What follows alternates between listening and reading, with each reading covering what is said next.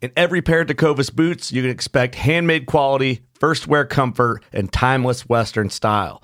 A great pair of Western boots will elevate a casual look or add a refined flair that'll draw both eyes and compliments. Tecovas boots are always made from premium bovine and exotic leathers, and with occasional resoling, they will last a lifetime. The best way to shop for boots is at your local Tecovas store, where you'll be greeted by the smell of fresh leather and a friendly smile. Come on in, grab a cold one, get fitted by a pro, and shop the latest styles. We also offer custom branding and leather stamping if you want to personalize your boots or fine leather goods. As spring makes its way into summer, stay cool in a short sleeve, moisture wicking pearl snap or make your own shade with one of their classic straw hats, new in both men's and women's styles. And if you're planning to hit the road, Tecovas' ever growing lineup of rugged and full grain leather bags will get you where you're headed in style and are built to last decades. Visit tecovas.com. That's T E C O V A S.com. And don't go gently, y'all. In every pair of Tecovas boots, you can expect handmade quality, first wear comfort, and timeless Western style. Tecovas boots are always made from premium bovine and exotic leathers, and with occasional resoling, they will last a lifetime.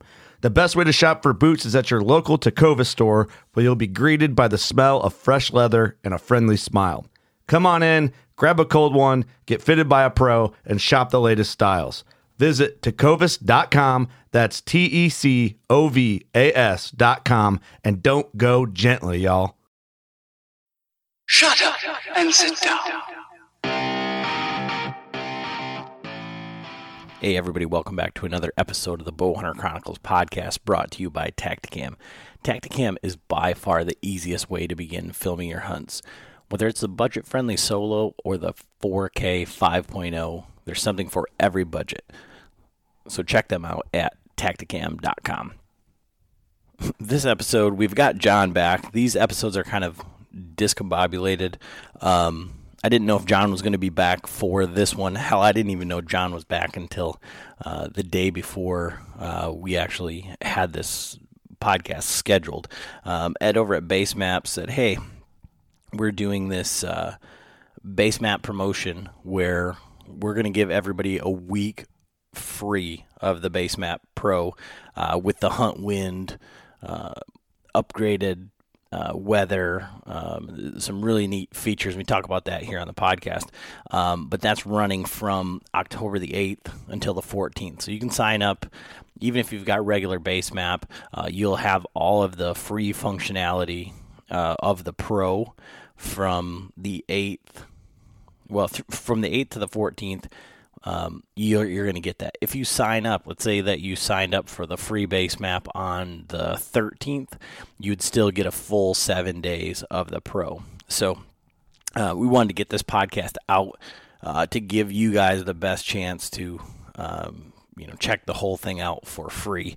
Um, I do have another podcast that's recorded uh, with Parker McDonald uh, about um, transitioning to public land, um, and uh, that one was supposed to be this week, but I had to bump it for uh, this uh, base map promotion. And uh, John's back. It's the first time that I've even seen him in a month, so um, pretty cool. There's a lot of his elk hunt mixed in here um, with uh, some of those features and functionalities of of the new base map, and um, tonight, if you're listening to this live, uh, you know, or, or uh, on the Wednesday that it comes out, it's going to come out uh, Wednesday the 7th.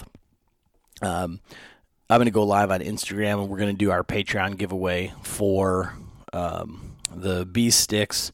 Uh, for one of those Tactacam solos that I mentioned in the intro, uh, and a free year of Basemap Pro along with some swag. Um, and they do that for our Patreons every quarter. So we're going to be giving those away. And then uh, if you did go and uh, like the post that we had on Instagram and follow along with our YouTube page, uh, I'm giving away the, that set of Hawk Helium sticks, and we'll be doing that at the same time. So all of that will be uh, given away. And so if you if you want to know how to get in uh, on some of those giveaways and other things that we do uh, for our Patreons, you can go check out patreon.com forward slash Bowhunter Chronicles podcast, or you can check out, uh, there's a link to it on our website, bowhunterchroniclespodcast.com. And, and Patreon is basically just uh, crowdfunding for the podcast. So it allows us to, you know, uh, try out new gear, uh, buy uh, equipment that we need uh, for the podcast, more filming.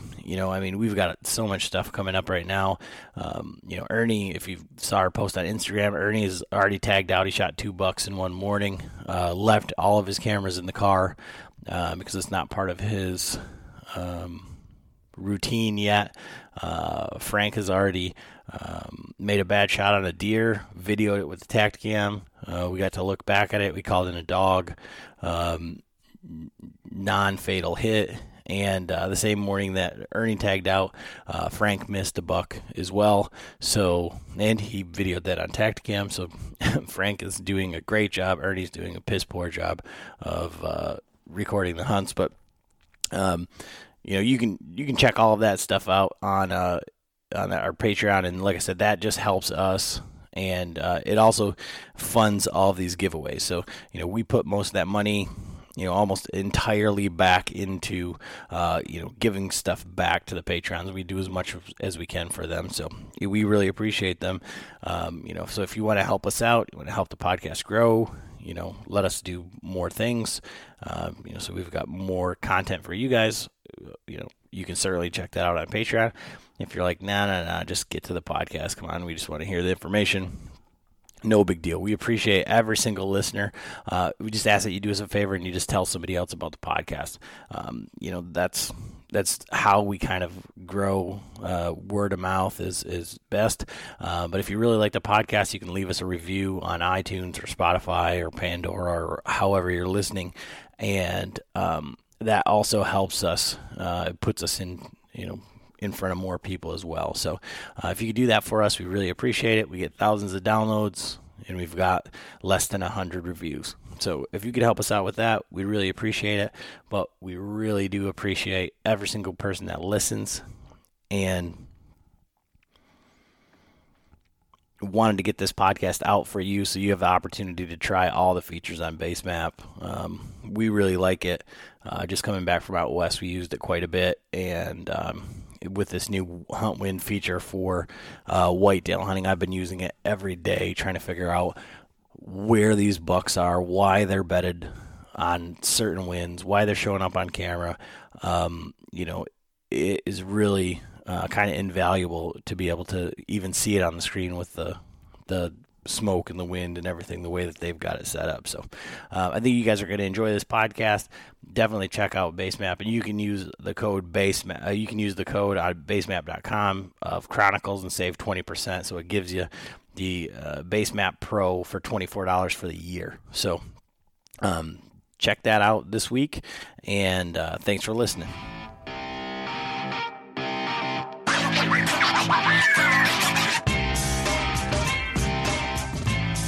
All right, everybody. Adam and John back with another episode of the Bowhunter Chronicles podcast. And you know, I I recorded the one with Ernie and Frank uh, when we got back from Colorado, and uh, it seemed like forever since we've done this. John, how long has it been since you've done a podcast? I was actually curious if you were going to come back uh, for this one.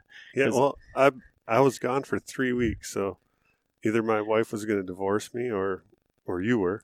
So Well- so I had to get back. and I was thinking, you, know, but were you going to come back for the podcast because you know you don't, you know, you your your words. If we were to go my words versus your words on the podcast, mine are probably like in the millions, and yours are in like tens of thousands. so if you're like, well, you know, it's been about a month. Um, I don't really need to do this anymore. I'm I'm spent. You know. I was thinking, I'm like, he don't really need me, especially after the trip I just had. Like, I just I pretty much took over the world's worst bow hunter uh, Well, I mean. Yeah, I mean, you you loosed a whole bunch of arrow, a myriad of arrows. yeah, I, I- I did not- At one point, my quiver was just all wrecked shit. So But that's another podcast for Yeah. another day. Um, like I said, I didn't know if John was going to make it back for this one or or what. Uh, we're kind of wedging this one in here in the middle um, because we got something special for you guys, uh, the listener. Uh, we have Ed Gramza back uh, from Basemap um, with, uh, you know, we're going to talk about some of the new features that Basemap has, but they're rolling out, you know, a week full of free pro Basemap for you guys to try out. And the uh, the features that are on Pro are are really pretty sweet. So, um, wanted to do that just because of the time frame, and you know we have the ability to do it. So, uh, we're gonna get this out here so we can show that to you guys. So, how are you doing tonight, Ed?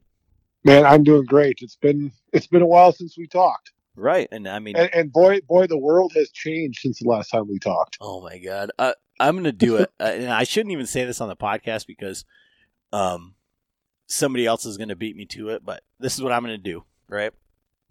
And I hope it's not illegal.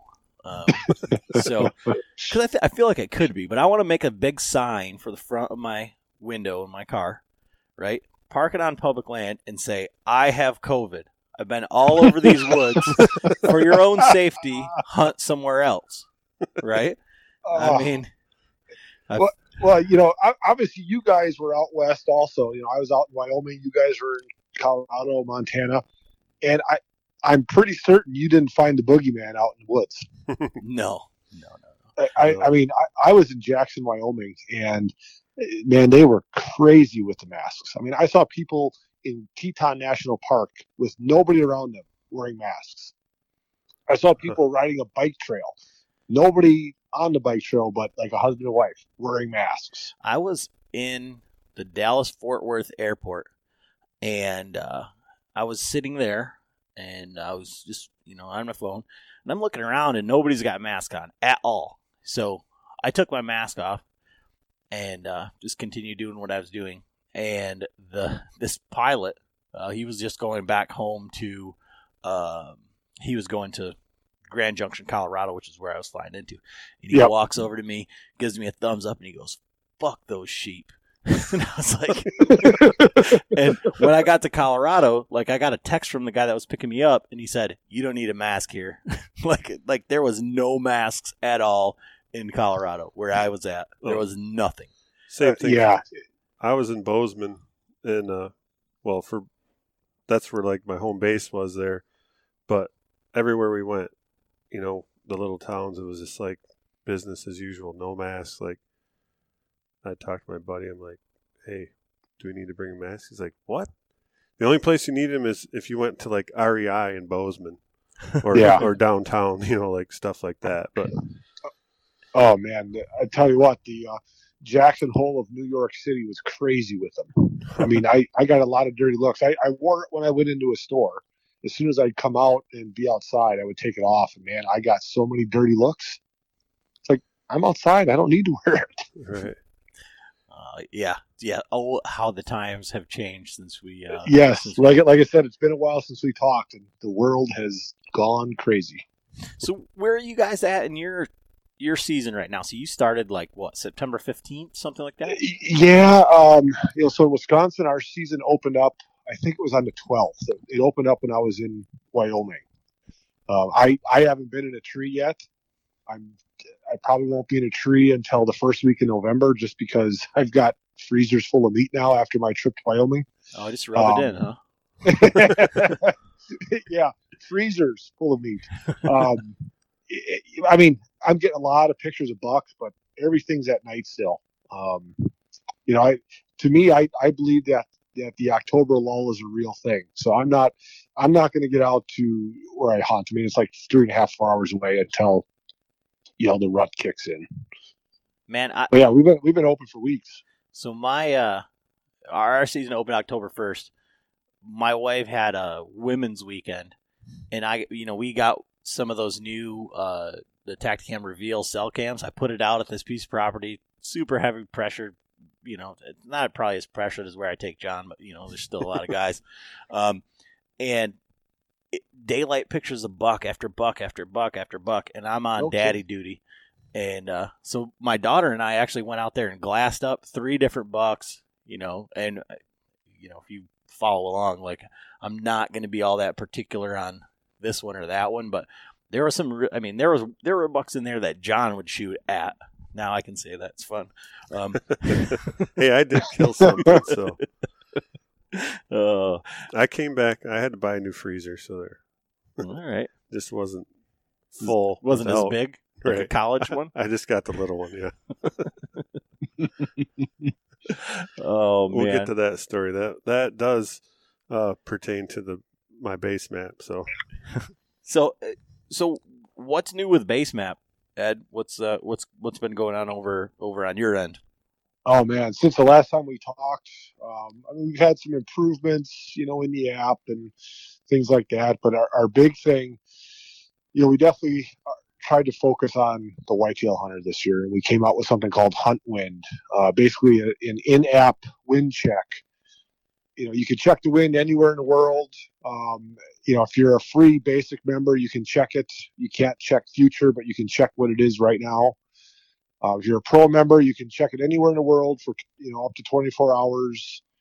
Um, you know, you basically just put a little a little icon on the on the map, and it'll show you what the conditions are right now and up to 24 hours from now. Um, I'm sure you guys have played with it. Like the smoke animation's kind of cool. You can see, in a sense, where your where your scent is blowing to, so you can try. You know, for us whitetail guys, scent is huge. You know, try to figure out where you should be when you should be there uh, based on on the wind and weather conditions and and with that you know there if you if you drop a marker that's a tree stand you know you and i talked about this drop a marker that's a tree stand now you can set your ideal wind you know for that location if you're sitting on a food plot or, or whatever you know the way the wind should be blowing to hunt that spot. And now it'll tell you in the app yeah today's a good day. You know tomorrow's not good. Four days from now is really good. Um, so it's kind of some predictive uh, weather forecasting you know for when you should be in what stand. Yeah, I've been messing around with it, and we were just uh, talking here a little bit before the podcast. John, you just kind of stumbled across it, right? yeah, yeah, because I was like in the dark out there in Montana, so I didn't know all the new stuff. And I was like, "Well, what is this? How did I?" I'm like, "Huh." I didn't know how I'd hit it, but then once I talked to Adam, yeah, I was I've been playing with it. Yeah, So- uh, I think it's pretty neat because like when you set it and you look at like when you check the wind, there's a little slider at the bottom and it kind of tells you uh, like hour. I think it's every two hours or maybe I got big Yeah. fingers and it just slides, but it's telling you. And I like it that it says risky wind. It's like yeah, Right. that's the one I'm looking for. that uh, just off wind. You know, I mean, and, and, really that's what you know for a lot of the public land guys.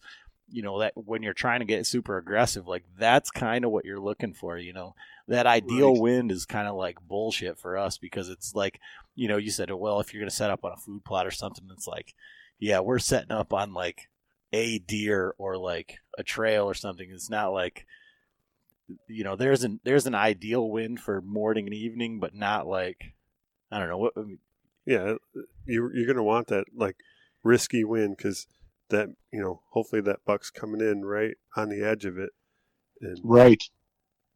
You know that's you know and and you know a couple weeks ago we you know we had an update for our weather center too you know that kind of ties all this in. You know our, our old weather information was kind of crappy. It just showed averages. It didn't show you hourly. It didn't show you what the high and low temperatures were. It was just an average for the day. Well now we we changed that you know to give you true forecasting for up to seven days. Um, and then in there you know, if you look, it's actually going to list all your stands by day, you know, that you have set with uh, with the ideal wind, and it'll show you which stands you should be in on that day. Um, you know, so it it's really a lot of information for the for the whitetail guy looking at you know where they should be and when they should be there. Um, you know, but yeah, to your point, you know, public land guys they're they're they're hunting on the edge anyway. So you know, showing that like risky wind, yeah, you hope that buck is is stupid and and taking a chance and that you're in the right spot at the right time. Well i mean and uh, the the other part of that could say is that you the hunter are just stupid enough to be right there on the edge of like you know, or you know, we you know we like to use the term aggressive, right? Not, not. But there, there's a bunch of other information. I was looking. Um, I saw, you know, our buddy Greg Litzinger, the bow hunting feed on Instagram. If you're following along, Um, he was talking about you know he's out in Jersey and hunting a lot of the tidal stuff, and so Uh-huh. that that also has the moon phase and like what the tide is going to be at like different times and stuff, right? So Yep. there's a Mhm. bunch of information in there. Yeah, barometric pressure, um, you know, everything that a, everything that a whitetail guy is looking for. And what I mean, what was the catalyst for that, or like what sparked that whole side of this? You know, compared to you know, because when we talked the last time, you were just saying, okay, well, you know, there's other mapping software out there. They've got big marketing, and they have no competition, right? Right. So right. you guys stepped in and said, "All right, well, we're gonna do, we're gonna do that better, and we're gonna do that cheaper." And it would be very easy to just say, you know, now we've accomplished that. Now, uh, why reinvent the wheel with something, you know, so so such a big undertaking? Well, you know, since we talked, I mean, we've definitely done a lot of marketing on our end. We've we've signed with a lot of um, whitetail specific partners. You know, Bone Collector, North American Whitetail, Deer and Deer Hunting, et cetera, et cetera. I'm hurt that we're left out of that, Ed. Well, hey, man, you guys, you guys are killing it for us. I told you that. um, you know, we had we had a different direction we were looking at going, and and I kind of stepped in and and said, "You guys, you're you're missing the ball here. Um, you know, whitetail hunters outnumber." They outnumber the, the Western hunters by a lot. I mean, you and I, the three of us can agree, whitetail is king Oh yeah. you know if if you're if you're listening to me and you're out west you're an elk hunter look i love elk, elk hunting as much as you but whitetail is king um so it's we need we needed to improve the app to focus kind of on the midwest and, and eastern southeastern hunter that's chasing whitetail because there are so many of us you know so what can we bring into the app that's going to appeal to that hunter um you know there's obviously like so many different apps out there. I mean, our big competitor doesn't have anything like this. They focus too much on the on the Western guy. You know, so we wanted to bring something to to the masses, basically. You know, something really cool at an affordable price, and and you know, I'm not going to tell you what we're working on, but this is just the tip of the iceberg for you know the whitetail folks. Now, one of the things that I've noticed um, throughout this, and, and you know, it kind of maybe goes back into that reinventing the wheel thing, um, but the the layers, right? So there's a million layers. I mean, there's not. I don't know how many there are, but there it's double digit layers. It's I think. over over 800. Yeah. So when you're downloading maps or when you're trying to look at it on your phone, it can be like somewhat overwhelming. Um, and now you're you're adding a whole bunch more uh, things to it. Like, is there some sort of like uh, tutorial or I don't know, like recommended, or you know, maybe that's something that you guys can can be one of uh, your next things is like if you click whitetail, it would go to this is what you want, you know, because I mean, it, it is like I said, when you're on your phone, it's like holy shit, like I could I could click on these all day. I can be lost in this app real quick. Right. Yeah, you know, so you know, we do have some tutorials on our YouTube page, but I will admit that they're a little dated uh, because we've changed our our user interface a little bit since we did those videos. Uh, you know, but we are looking at again, kind of changing things to make things a little bit more user friendly and a little bit more intuitive. Um, I mean, the biggest complaint we get is man, I can't find anything. I can't figure this out. I've been using OnX for five years. Well, that's because you've been using OnX for five years and we're not OnX. Right. Okay. We have the information. It's just a little bit, it's in a different place. Um, yeah. I mean, to your point, it can get a little overwhelming with the amount of information we have, you know, but I mean, there's a lot of stuff on there you're never going to click on and use, but you know, you can scroll through it and see what's there. Um, but yeah, it can it can get a little crazy. I mean, I had I had layers on out west that I would never have on out here, like checking wildfires and and crap like that. Um, Yeah, John and I were right in the middle of all that. Yeah. yeah, I, yeah. oh man, it it was. I didn't have any fires by me, but damn, it was smoky out there. Yeah, I uh, our first our A our A pick was on fire like when on my way out so we had to switch up on the way. Oh man. And it's actually like, well, let's see. I was out there for three weeks. I, I got back to Bozeman like on day 15, I think it was. So I was going to try to get back up there. And we drove up and it was still closed. Like the trailhead that we had picked was still closed. And the firemen, like the Forest Service, service they were all parked right there. That was like their command post. like, like, well, I guess that's still off limits. So, Yeah. but I mean, I would I would say as a as a public land whitetail hunter, you know, obviously having the layer on that shows the the boundaries and the names of the public land, um, you know, maybe the the trails, you know, depending on if you're going in on a established trail or something, like having the trails on, um, maybe even maybe even the private land if you you know got to track something, or in the roads. I mean, there there really isn't too much that you need on in the Midwest because we don't necessarily have to worry about hunting units. You know, at least in Wisconsin we don't. I don't know about Michigan. You guys have to worry about like We have hunting units. antler point restrictions uh, per, Okay. per county. Um, but other and then a little bit of the CWD stuff, but Okay. other than that, it's pretty standard. Uh, Yeah. So I mean, there's only you know there's only two or three layers that you may have on at any one one time when you're when you're actually out hunting. I, I think that if you're sitting at home playing with the app or online and doing some scouting, you probably have more stuff on. But realistically, when you're out there, there's only you know two or three layers you really need. I, I think that's where I get like a little bit.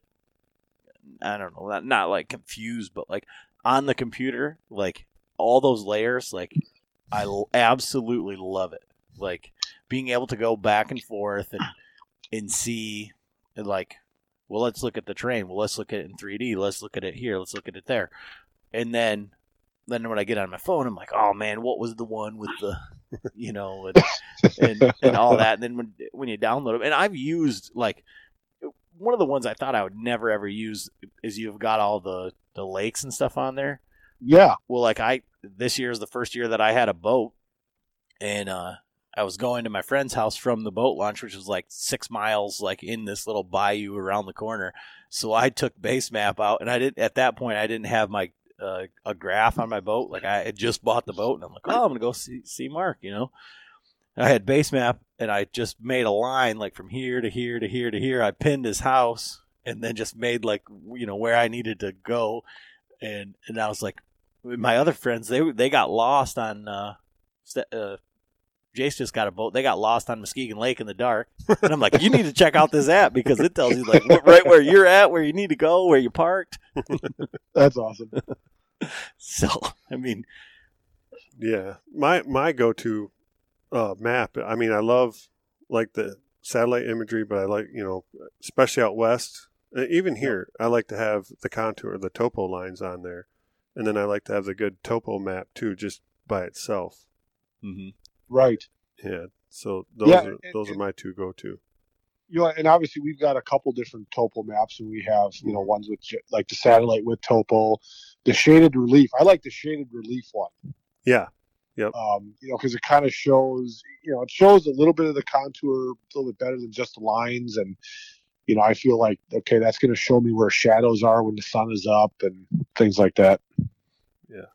So speaking of John and the way that you use base map, so you actually used base map while you were out elk hunting, and it, it killed you your mule deer in the weirdest of scenarios possible. Yeah, so uh, it's a long story, but I'll try to shorten it up. So th- that morning, uh, that morning, I had a plan to.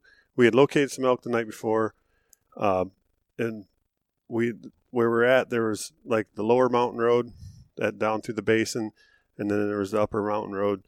And so my buddy Mark had already killed his cow the day before, so he got a little drunk that night and we're like, well, hey, you got to get up and at least park up there so no one else comes in from that area. I mean, we're kind of putting a block on, but we were hunting up to that point. So we, my other hunting partner, Eddie and I, we started at the lower end. We hiked up. We got into the elk right away. It didn't work out, but in the, in the mix of it, I set down my GoPro and I'm like, Shh, and I forgot it there. So we ended up chasing the elk up the mountain, and then you know obviously we couldn't keep up with them. They just were they they were headed to where they wanted to be, and we got up to Mark's truck, and so I'm like, well, I know where it's at. I mean, I got my track. I had my track on the whole time with base map, so I'm like, I'm just gonna, I'll instead of going back down and hiking back up, I'm just gonna walk back that way. So I started heading back that way, and end up running into a covey of grouse. I was like, shoot, I, the first two were like on the ground, and then there was a couple in the tree, and I, so I got out my grouse arrow. Well, the first arrow I just launched it into oblivion, like completely missed the bird. I'm like, well, I was too close, and I shot underneath it. And so what I did, I was like, well, it's got a lit nock, and I'm like, yeah, I'm I, I, hate losing arrows for one. So anybody that knows me knows I'll sit and look for an arrow for an hour. If I break one, that's one thing, but if I lose it, I got to try to find it. So what I yeah. did is I know I did some testing during the summer with my Basemap. I was up on a field and I, I know that my arrow, like if I had a 20 degree angle, I could shoot it and it would go about 340 yards. So I got back. Well, I ended up, I grabbed out another arrow, grabbed out one of my hunting arrows, and I shot and killed the grouse. So I'm like, okay, got the grouse. Now I'm gonna go find my arrow. So I did a line of sight, and I did, I got on there and did the line, and I I drew the line out like 340 yards, and then I pointed in the direction it was like I, the arrow went. So I saved that, and then I was just started walking that line. Well, it brought me up on the side of the mountain. I'm side hilling, and then all of a sudden, you know, I'm looking around for this arrow, and then I looked down at the bottom of the at the base of the mountain there, and there's a couple mule deer sitting there. I was like, shoot. So I'm like, and there was a couple small ones, and they got up and they seen me, you know, they got up and they just started to kind of wander off. I'm like, whoa! All of a sudden, a big doe jumped up down to my right, so she ended up coming out 35 yards, and I ended up getting a shot and I killed her. So I was like, well, shoot, if I wouldn't have been following that line, you know, looking for my arrow, I would have just walked down through the, you know, on the other side and I wouldn't have been side hilling. I was, you know, so it ended up working out good. So I, I have to give Basemap a little bit of credit on that kill because that's awesome. But well, I didn't the, find the, the arrow. important question is, did you find the arrow and did you find your GoPro? I, I, I found the GoPro. I did not find the arrow after, after I shot her. I ended up, it was a, I shot her back a little farther than you know, that was I was having some issues with my bow, and shot her a little bit back. So I gave her some time, and then I didn't want to be dinking around looking for an arrow and, and jump her up. So I just kind of scooted back out and around, and then went right up to where my GoPro was. It was, you know, I followed the map right to it, and then uh, then I went back down, got bound to my truck. Those guys were already there. We ate lunch, came back up, and then walked, you know, walked down and we found her laying. And, and of course, we're in grizzly country, so I didn't get any pictures or anything. It was just like, all right, uh, it's been a couple hours, so let's get this thing, you know, cut up oh. and packed out. So, oh yeah, you you want to hear a couple grizzly stories? yeah, I mean, oh man, so you know, I was in Wyoming a couple weeks ago hunting elk and, and mule deer, and you know, I was in grizzly country and you know the kind of the greater Yellowstone ecosystem where there's more grizzly bears than people. Oh yeah. And no kidding, on the first morning, I think we woke up a grizzly bear. I mean, we were walking through the timber, and all of a sudden we heard something bust out, and we thought, God damn it, we kicked the elk out." We look over, and it's still standing there. And you know, my guide buddies like, "I I can't see it. I don't know what it is." I said, "Well, it looks like same color as an elk. It's a light colored bear." then it started chomping his teeth and growling at us. like, yeah, that's not an elk. And then it stood up on his hind legs. And and mind you, this thing is like 25 yards away. and you know, so we both have bear spray and pistols drawn, ready to go to war. And you know, luckily he took off running. Um, but no kidding, the next morning, you know, we, we went kind of this to the same area, and we just got off off our horses, tied up the horses, and here comes a grizzly bear walking right to us. and he again got to about 20 yards, and you know it's just getting light enough to see him. And again, bear spray and pistols drawn, ready to ready to fight this son of a bitch. You know, it's like it, it, I just could not believe it. And you know, I killed an elk out there, and with my bow, and we ended up having to leave it overnight because we lost blood and it was starting to get dark, and we didn't want to fight with a bear in the dark. And we went back in the next morning, took an extra guy with us, and took rifles. And I left my bow at camp, took my rifle, and we thought we thought sure as hell we were going to find that that elk with a bear on it. Oh yeah. But luckily, we found the elk, and he hadn't been touched. And I think we got that elk out of the woods in record time. Again, you know, it, it was good that we had three guys there, two guys cutting, and one guy with a head on a swivel watching Oh for, yeah. watching for Yogi Bear to come. So, what were you carrying for a pistol? I had a 10 millimeter, uh, uh, Springfield XDM 10 millimeter. Yeah, that seems 10 millimeter seems to be the kind of go to, uh, at least for It- yeah, the people it- that I've. you know, I, I bought a new, I had bought a new bino harness this year, specifically because I could, the harness I bought, I could buy a holster that mounted on the bottom of the bino harness. So my pistol was always on my person, even if I dropped my pack, Yeah, that's a big thing. Yeah. you know, because I mean, my bear spray was on my pack. So if I dropped my pack, I didn't have to spray, but at least I always had my, my pistol on me. because this time, like I, I wasn't necessarily afraid of many things that were in Colorado. We weren't in grizzly country. It wasn't like a big deal. And where John and I were in Idaho the last time, there wasn't grizzlies either. So I just had a nine millimeter, but I carried a Glock seven or Glock nineteen the last time, and it was just too heavy. So I switched up this time to a a, a Shield nine millimeter, and I didn't realize that the guy that I was hunting with may or may not be afraid of moose. Um, and I mean, I, I, I know like, you know, stories from back in the day that, you know, my, my dad being walked down the mountain by a big bull moose and Oh, yeah. you know all this stuff. Like, you know, they're but these moose were like at like forty yards, and he's telling me, "Get your pistol, get your pistol." So I mean, obviously that gets me like a little bit amped up, you know. So I because I got my pistol out, and uh now I'm looking at the thing, going like, "Fuck, I don't think this has enough." You know, eight rounds of nine millimeters probably not gonna really do anything with that moose. Like that was a I was only carrying my nine millimeter, but I was carrying the seven, the big, my big M and P, and that has seventeen rounds. I'm like, well, if seventeen rounds don't stop a bear, then I guess I'm, you know, seventeen rounds out of that, and my bear spray, I guess I'm bear, you know, bear meat for, you know, Well, well, better. no, you you got you know. I would joke. I think my my 10 millimeter holds 15. So I've got 14, 14 for the bear and one for me. one for me. Yeah. or I could just hit him with that thing and be like Janis, you know, from MeatEater. Uh, get up instead of the trekking poles. I could have hit, just hit him with that heavy ass pistol, and he probably would have turned and ran. But yeah, I mean it. It you know the the other times I've been out to the same location elk hunting in Wyoming, it was during rifle season, and you know I had bear spray. I didn't carry a pistol. I mean I figured, well, hell, I got a big rifle, but going out there with a bow, there was definitely a little bit more of a pucker factor, and you know, and two days in a row running into bear, it was not not a fun experience. Yeah. Well, where we were at, um, they had like a double a double mauling or something last year, not far from where we yes, were hunting. yes, the the guy that got mauled by the same bear twice. Yeah. Yep.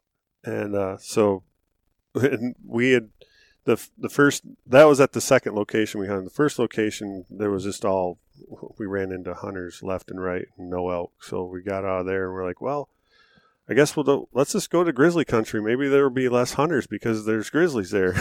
and uh, th- that wasn't the case. There was a lot a lot of freaking other hunters, but we did end up getting into elk. But the first day we were driving around, we got up uh, a little north of where we ended up hunting, and we ran into a couple guys, and they they go out there every year. They were from South Dakota, and they were telling us about how, oh yeah, last year there was a you know a double attack right up there, and then uh, there was you know the camp like, so you see that corner right there.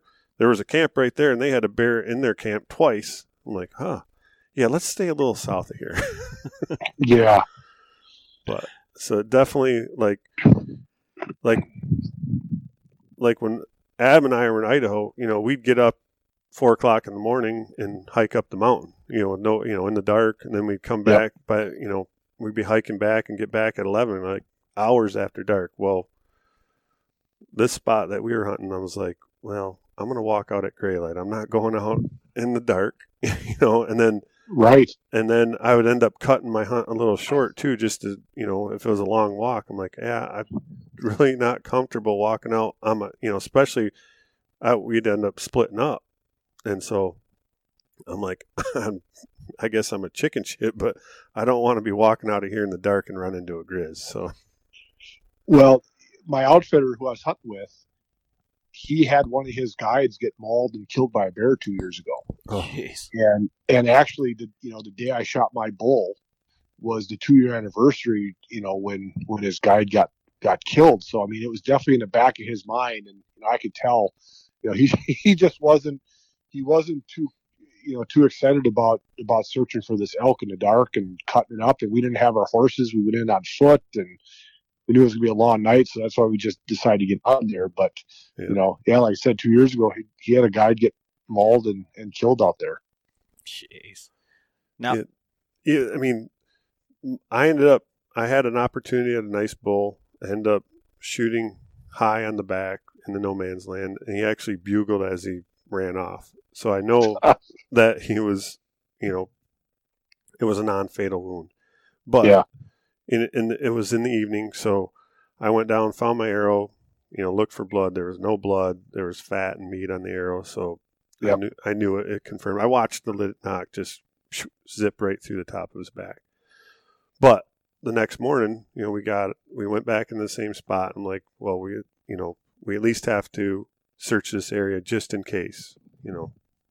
So we sat till like 10 30, 11 o'clock and i noticed some birds like down off the mountain circling i was like well maybe i'll go check that out so Yeah.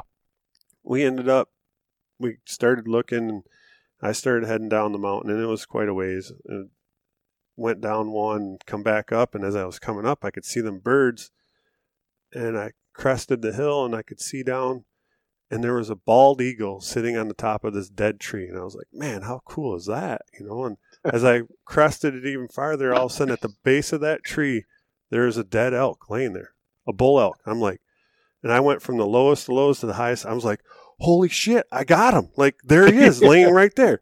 I'm like i can't believe it. So i like signaled to my buddy he was up on the other ridge and so i'm like i whistled to him you know got his attention waved him down so i started like basically running down this. I was like, whoa, whoa, wait a minute, dumbass. You know, there could be a freaking grizz sitting right there because it's up on Yep. this little plateau. So I got down to the bottom and I, I'm like, all right, got my composure. I'm like, okay, I pulled my gun and then I started, you know, just walking up and I was making noise and talking just in case. Of course, you know, if a grizz is sitting getting ready to, you know, eat lunch and I'm going to disturb him, it's probably not going to be good. But so I got up and then I waited for Ed to come up and he got his pistol out and then we started, you know, looking at this bull. I'm like, man, it looks just like him. And but I searched it over. I could not find a hole in him anywhere. And I'm like, and it, you know, like his eye was poked out, but they could, the birds, you know, were on him. So I'm like, man, what, what are the odds that there's this bull here, you know? And it was like, ended up being like 380 yards from where I shot mine. Hmm. And so I'm like, well, I don't know what to do, but I'm going to at least like start skinning them just to see if I can find maybe the hole, you know, like I couldn't find it. I'm only shooting, you know, like the little uh, four blade uh, slick trick standard. So Yep. small, small broadhead, but I ended up skinning out the whole side of him. We rolled him over and there was not one hole. The only thing we could find was when I, I ended up skinning his neck out.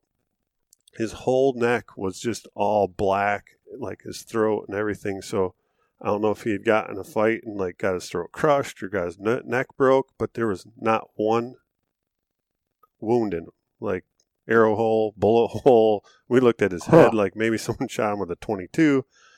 It was the weirdest thing. So I went back to the lowest of lows. Like here, I Yeah. thought I found my elk, and nope. But He had the COVID.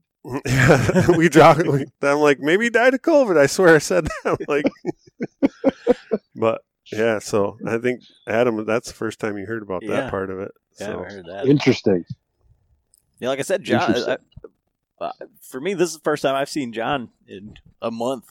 you know, and so, uh, man, that's crazy. I can't wait to hear the whole. Oh, and it was definitely. and then you know I ended up, I drove out by myself, so I had, I drove home, and you know, just being dumb, I ended up sticking around Bozeman, and I left Bozeman at seven o'clock at night after I'd been up all day, and just drove straight home, and it ended Oh up yeah, that's, taking me like thirty hours because I ended Oh. up, I got over by Miles City, and I ended up there were so many deer on the road. I was like, well, I actually I pulled into Miles City, and I pulled up my Basemap and I started looking. I'm like, well, here's some national forest right down here, and and then I went on and uh, to the the zones and the units, and I looked at it. and It's like, oh, I can kill a cow or a spike. So I'm like, well, so I took like a three hour tour down and got out to that spot and ended up doing like 30 miles of dirt roads. Got to the spot and I was like, oh man, I got to go like another, it was like another 10 miles north up into the, into this national forest. And I was like, screw it, I'm going home. Well, did you go? Did you go south out of Miles City towards Broadus? yeah, I went straight Yeah. south and uh, ended up down. There's like that little patch of uh, national forest right on the uh, Montana. Yeah, the Custer. Yep, Yep. yep, yep. And I've Yeah, seen so many freaking monster mule deer. I was like, at, at one point, I was going like, even on the blacktop, I was driving like 25 because they were just everywhere. Oh yeah, But- that that's uh that area like the Broadus Miles City area. That's where I go to chase mule deer and antelope at the bowl. Yeah, it's insane how many animals are down there. Oh, it it was like crazy, and that's kind of like when I when I uh, headed out. I actually same thing. I was I just looked on my Basemap, and before I left, I downloaded a couple spots right off of ninety four, and for BLM, and I got off. I got out there, uh, like like three o'clock in the morning, I just parked, slept in the truck for a couple hours, got up, drove up to them spots, and antelope right away seen antelope started chasing them ended up having an opportunity at one and just couldn't capitalize on it but i mean just i had an awesome trip i filled one tag but should have filled three uh. but but i won't change it man it was like the experience i had was just amazing Yeah, I, I mean, it, you know, I had an epic trip. Sound like you had a great trip. I mean, it, it's definitely been a good fall so far. yeah but i did have about 30 hours of driving where i just Yeah. kept replaying that scenario with that bull over and over and over and over Yeah, i even yeah, not uh, good. when I got back to Bozeman on that, like after the first two locations, I ended up I brought my old Hoyt with, and I had my PSE. I ended up stripping everything off the PSE, rebuilt my Hoyt. Ended up my buddy's got a full shop. He's got a bow press and all that. So I ended up completely rebuilding my Hoyt, putting on new sight tapes, and I was back in business with that one. And I had like had hundred percent confidence in that bow. So I was like Yeah, but I didn't get to draw that one back on an animal. So next time. yeah, all the uh this uh grizzly and predator talk makes me think maybe you got it in there like with uh, the GoHunt stuff or the eastmans or or whatever. Uh you know you got some draw information and stuff but how about like predator attacks or like uh predator ranges? Oh man, we probably should. i mean you know that would be helpful like you know i don't know in the lower 48 if there is a grizzly season or whatever but No, no, but Nope. if you had a range for the grizzly, like where you're clicking down, you know, like whitetail, antelope, mule deer, turkey, etc. If you had grizzly on there, what's you could crazy see, though like- is the the grizzly. Like um, my buddy Ed out there, he has a friend that's a biologist, and we were he got to talking to him. And last year there was an incident with there was like twenty some cows that ended up eating some poisonous weed, and they died in this mountain range. And like grizzlies from like 200 miles around came, like traveled to that location to feed on those carcasses. That's insane. And I'm like, what do they do? Get on the cell phone? Like, hey Ed, uh, we got we got some dead cows. You guys should uh, grab your buddies and get over here. You know, no, they don't have cell phones and, and Instagram. They just have their nose, and it's amazing that they could actually even find that. Like we were talking about, like how how did they all migrate to this area just for this kill? Or Right.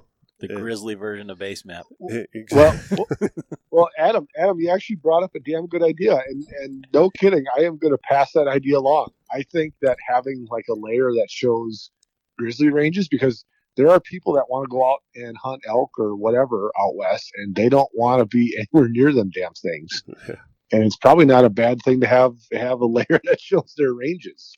Yeah. Well, I mean, that's what it was when we were in Idaho. Is like you know, there's been like one grizzly in 20 years here, but like you know, right here is safe, and that like for for our first elk hunt, you know, uh, John and I just all by ourselves. I mean, of all the things that we were trying to prepare for, like not having to prepare for a grizzly was, you know, was great. you know, Yeah, and, you know our our founder CEO, who you know is the brains behind all the layers and stuff. He lives in the Panhandle of Idaho, and he deals with grizzly bears. So if I pass this along to him, he's like, "Man, that's a damn good idea." well, you got our address right for the royalty There you checks go. and all that. send, send you the royalties. So what what's going on with the uh with the free thing that you guys are rolling out? Yeah, so we're going to have a free preview of Basemap from October 8th through the 14th. So basically, you're going to get all the information. You know, every layer. Uh, you're going to get all the hunt research information, which which has the Eastman's MRS data. Um, you know, if you're on a on an iPhone or iPad, you're going to have the 3D mapping. Basically, you're going to get everything free for a week. So if you've got a if you've got Basemap now, just have a free membership. You're going to get it free for a week.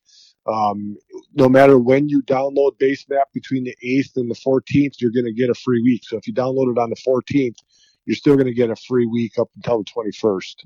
Um, it's just kind of a way to to showcase the app and, and the information we have and hopefully show how we're different and you know in our minds better than what the competition is so is a, a chance for you to to see everything we've got Uh, I mean, like I say, the price is like phenomenal, but then once you get into all the other features, I mean, like I say, I've been I've been using it basically last year since ATA, since we got that thing and we got a hold of you because I was like, you know, I haven't heard anything about this. Let's let's take it for a spin. And I mean, you guys have been doing a, a very good job since then on on the marketing um, and getting it out there.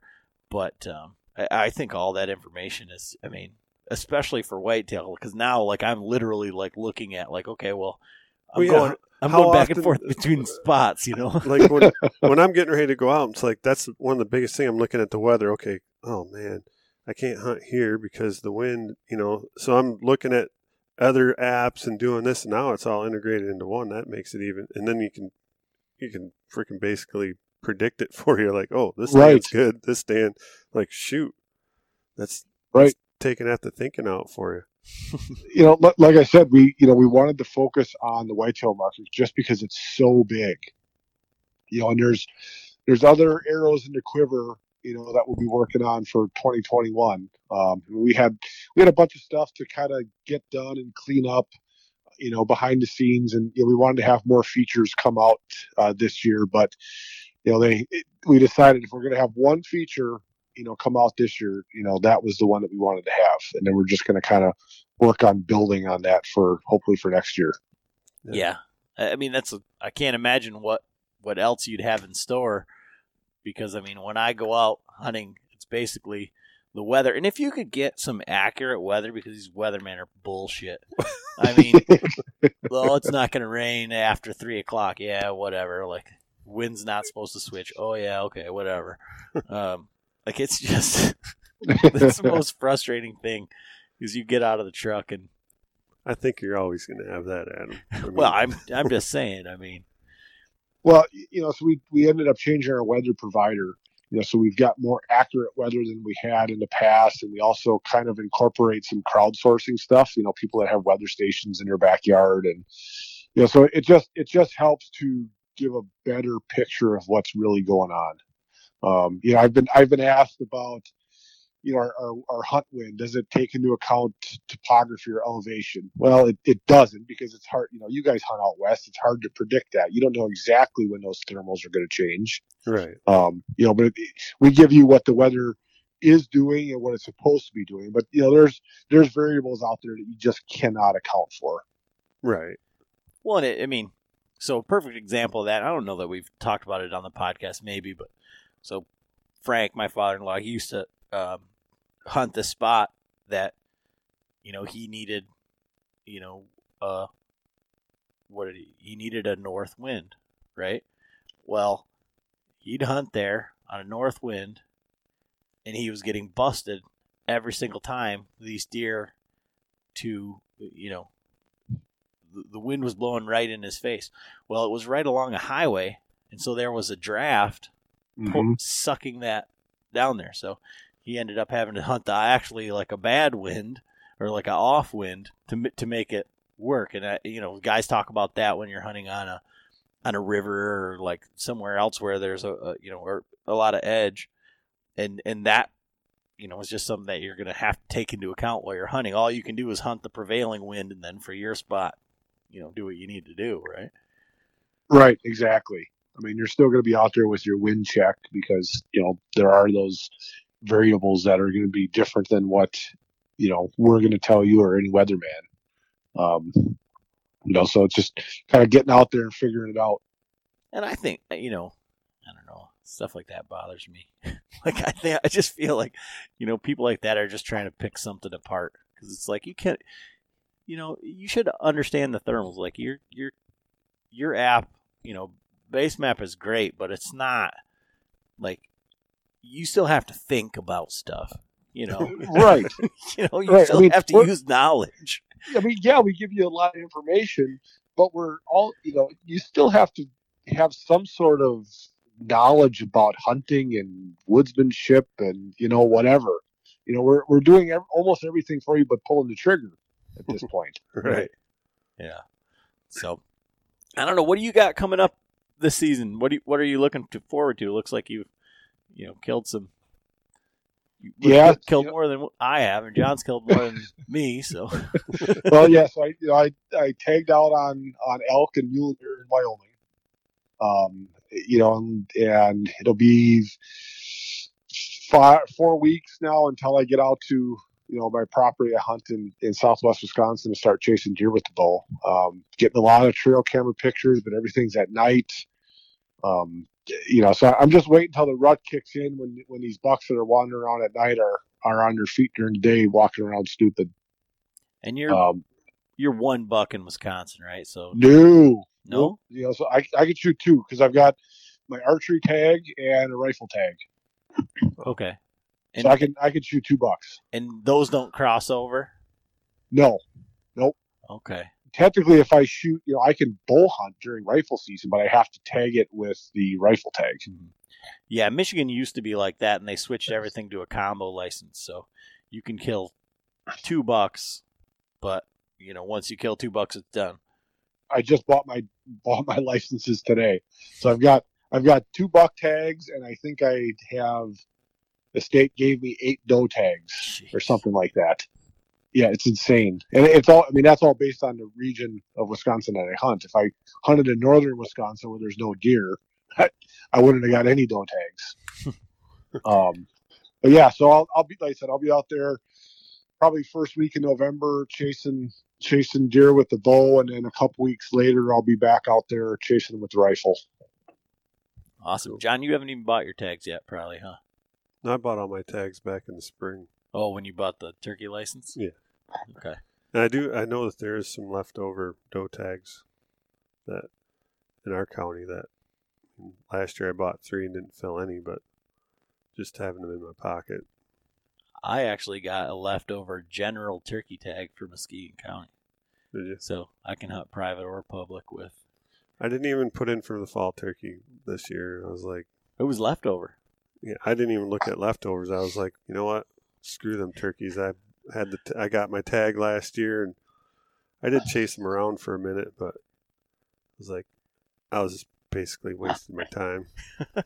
Yeah, yeah. So I I didn't even put in for fall turkey. It was the state of Wisconsin pissed me off again this year for spring turkey. For some reason, I'm on the every other year list for spring turkey. So this year, I did not get my spring turkey tag. and and of all years to not get it, you know, this would have been the year I really wanted it with with COVID and getting out of the damn house. Right. You know, so I'm like, screw it. I'm not buying a fall turkey tag. Screw them. Yeah, Yeah, I just have it because like a couple of the places where I hunt, they're like everywhere. Like today on my camera, like at three o'clock, it was just turkey, turkey, turkey, turkey, turkey. I'm like, Yeah, I'm getting a ton of pictures of turkeys and gonna, raccoons. you're gonna die. Or I'm gonna shoot at you. Either one, one or the two. yeah. Just One about, of the two. just about time you let one fly at one of them damn turkeys, and you're gonna look over and there'll be like a nice buck staring at you, like, "Oh, hey, buddy, how you doing? Uh, I'm out of here." Uh, if you if you talk to our good buddy Tom Taylor, he says that you know the deer don't really care because he shoots at every squirrel that comes by. like he actually, I, if I remember correctly, last year he had to crawl down and get all the arrows that were stuck in the ground. Yeah. To, to shoot at a deer. So I mean, you know, what are you gonna do? But That's an interesting story. I mean, you know, what do you? You get bored out there sometimes. You need practice. Right. I think the only time I ever shot at a squirrel with my bow was actually in Michigan. I used to hunt uh, down in Battle Creek. I, got, I had a buddy that lived in Battle Creek, and we'd do a little hunting. And I, I remember getting bored and shooting a squirrel, and I didn't kill him. The arrow was in him, and he ran up a tree with my arrow in him. Oh, jeez. so I had to wait for him to come down so I could get my dang arrow back. Oh my gosh. Yeah, John has killed some turkey. I never had one run off with my arrow. I don't think. Uh, I've shot a few squirrels, lots of chipmunks and red squirrels with the bow. Yeah. Yeah, I've shot a, I shot a lot of shit with my bow. my buddy Mark shot a grouse out there in Montana, and it flew off with its arrow in him. No way. I swear No to God. kidding. I was like, that bird just flew off with your arrow, and then we couldn't find it. Could not find it. I'm like, well, someone's gonna come along here and walk and see a freaking dead grouse with an arrow in its ass. You know, like, but That's crazy. I cannot believe that a that a grouse would take an arrow there and was not die. those the grouse. Well, there's like ruffed grouse out there, and then the blue grouse. I think they call them blue.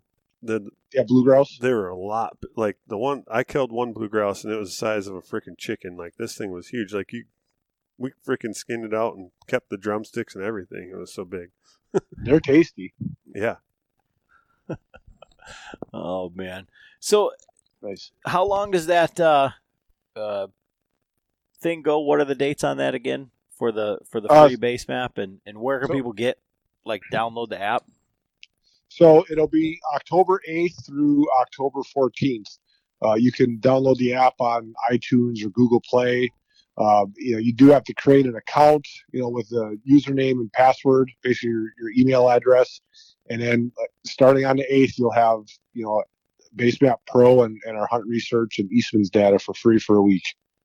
And so it's it, it's kind of counterintuitive, and I don't know why it is such. But we've got a code, so when you decide that you want to buy it for twenty percent off, but you have to go online to basemap.com, sign in, sign up for Pro, and it's just code Chronicles, and you get twenty percent off. That makes it like twenty four bucks for the entire. It sounds like when you if you can pick anywhere in the world uh, for wind. Uh, for the entire Right. world uh, for a year. So Yeah, I mean, for for 20% off, you can't beat getting all 50 states for a year. and I mean, I hate to, you know, undercut our code and uh, everything, but if you guys check on CamoFire, you you guys have been on CamoFire here like maybe once every other Yeah. month or something. and Yeah, we've been on dirt there. cheap on there. Yeah, we've been on there a couple times on on Thursdays for yeah, super cheap.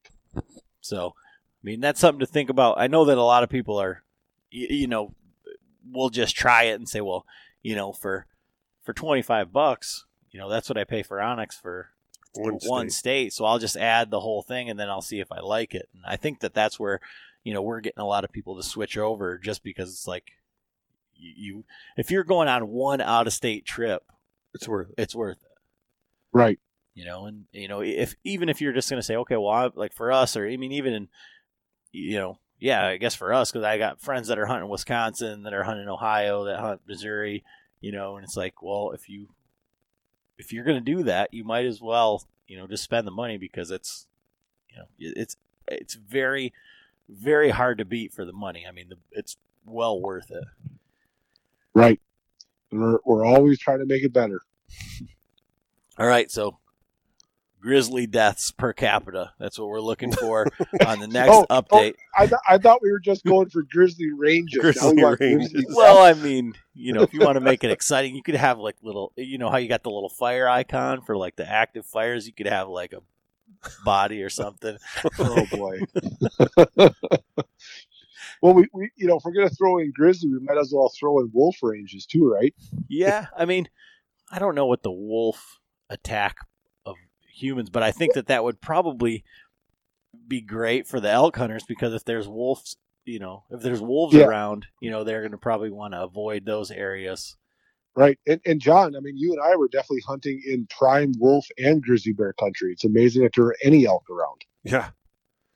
Yeah, and they were talking like, well, the cows were completely silent, but the bulls were bugling like crazy. So Yeah, you know, the bulls were bugling. I- I mean, I don't know. It seemed to get worse by the day as far as the bulls bugling. I mean, our my first day of, of hunting, we heard a lot of cows, and a lot of bugling, and it just got worse by the day. I mean, it was super. I mean, you had the same weather. It was super warm during the day. Oh yeah, it was hot. I mean, literally brutal. blazing. But yeah, we had some. We had quite a few days where it was just completely silent. But then when we got into and we found where the elk were actually hiding out away from the hunters, the bulls were were pretty active and and and uh, Nice. talking, but the cows were not. Nice. So I learned that the hard way on a nice bull.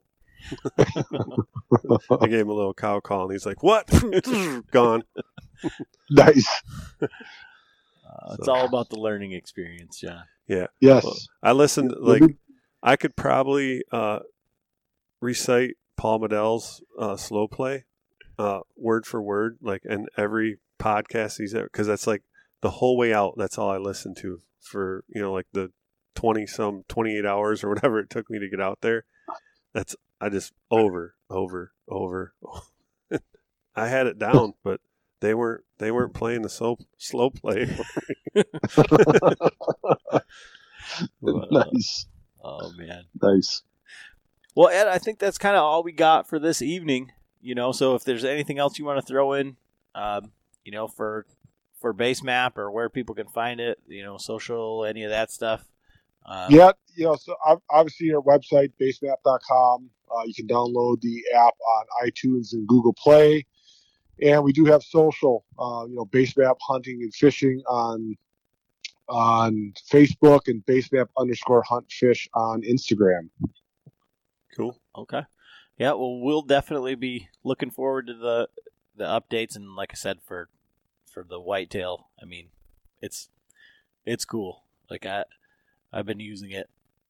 I was using it today, so Yeah, I can't wait to get into it deeper and get it all figured out. So Well, thanks for having me on, gentlemen. Yeah, no, and like I said, we'll we'll make sure that this gets out for for everybody so that they can take full advantage of the, the free week period. So, Excellent. alrighty. sit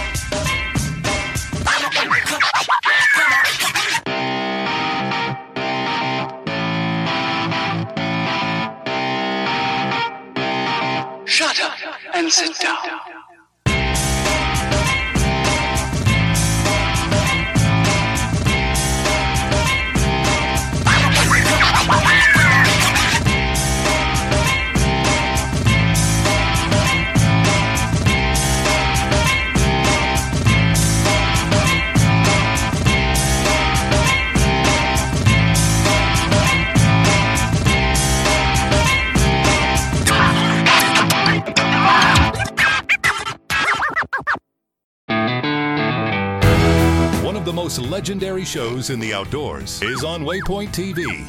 Don't miss Primo's Truth About Hunting, Wednesday nights at 7 p.m. Eastern on Waypoint TV, the destination for outdoor entertainment. On Mondays, head offshore with Captain Scott Walker and Steve Roger for breathtaking deep sea adventures. Coming to me, coming to me, coming to me. Double. He's jumping, he's jumping, he's jumping. Oh! Oh! Look at that belly. Don't miss Mondays with Into the Blue, brought to you by Academy Sports and Outdoors from 7 to 10 p.m. Eastern Tell a few fish stories along the way. on Waypoint TV, the destination for outdoor entertainment.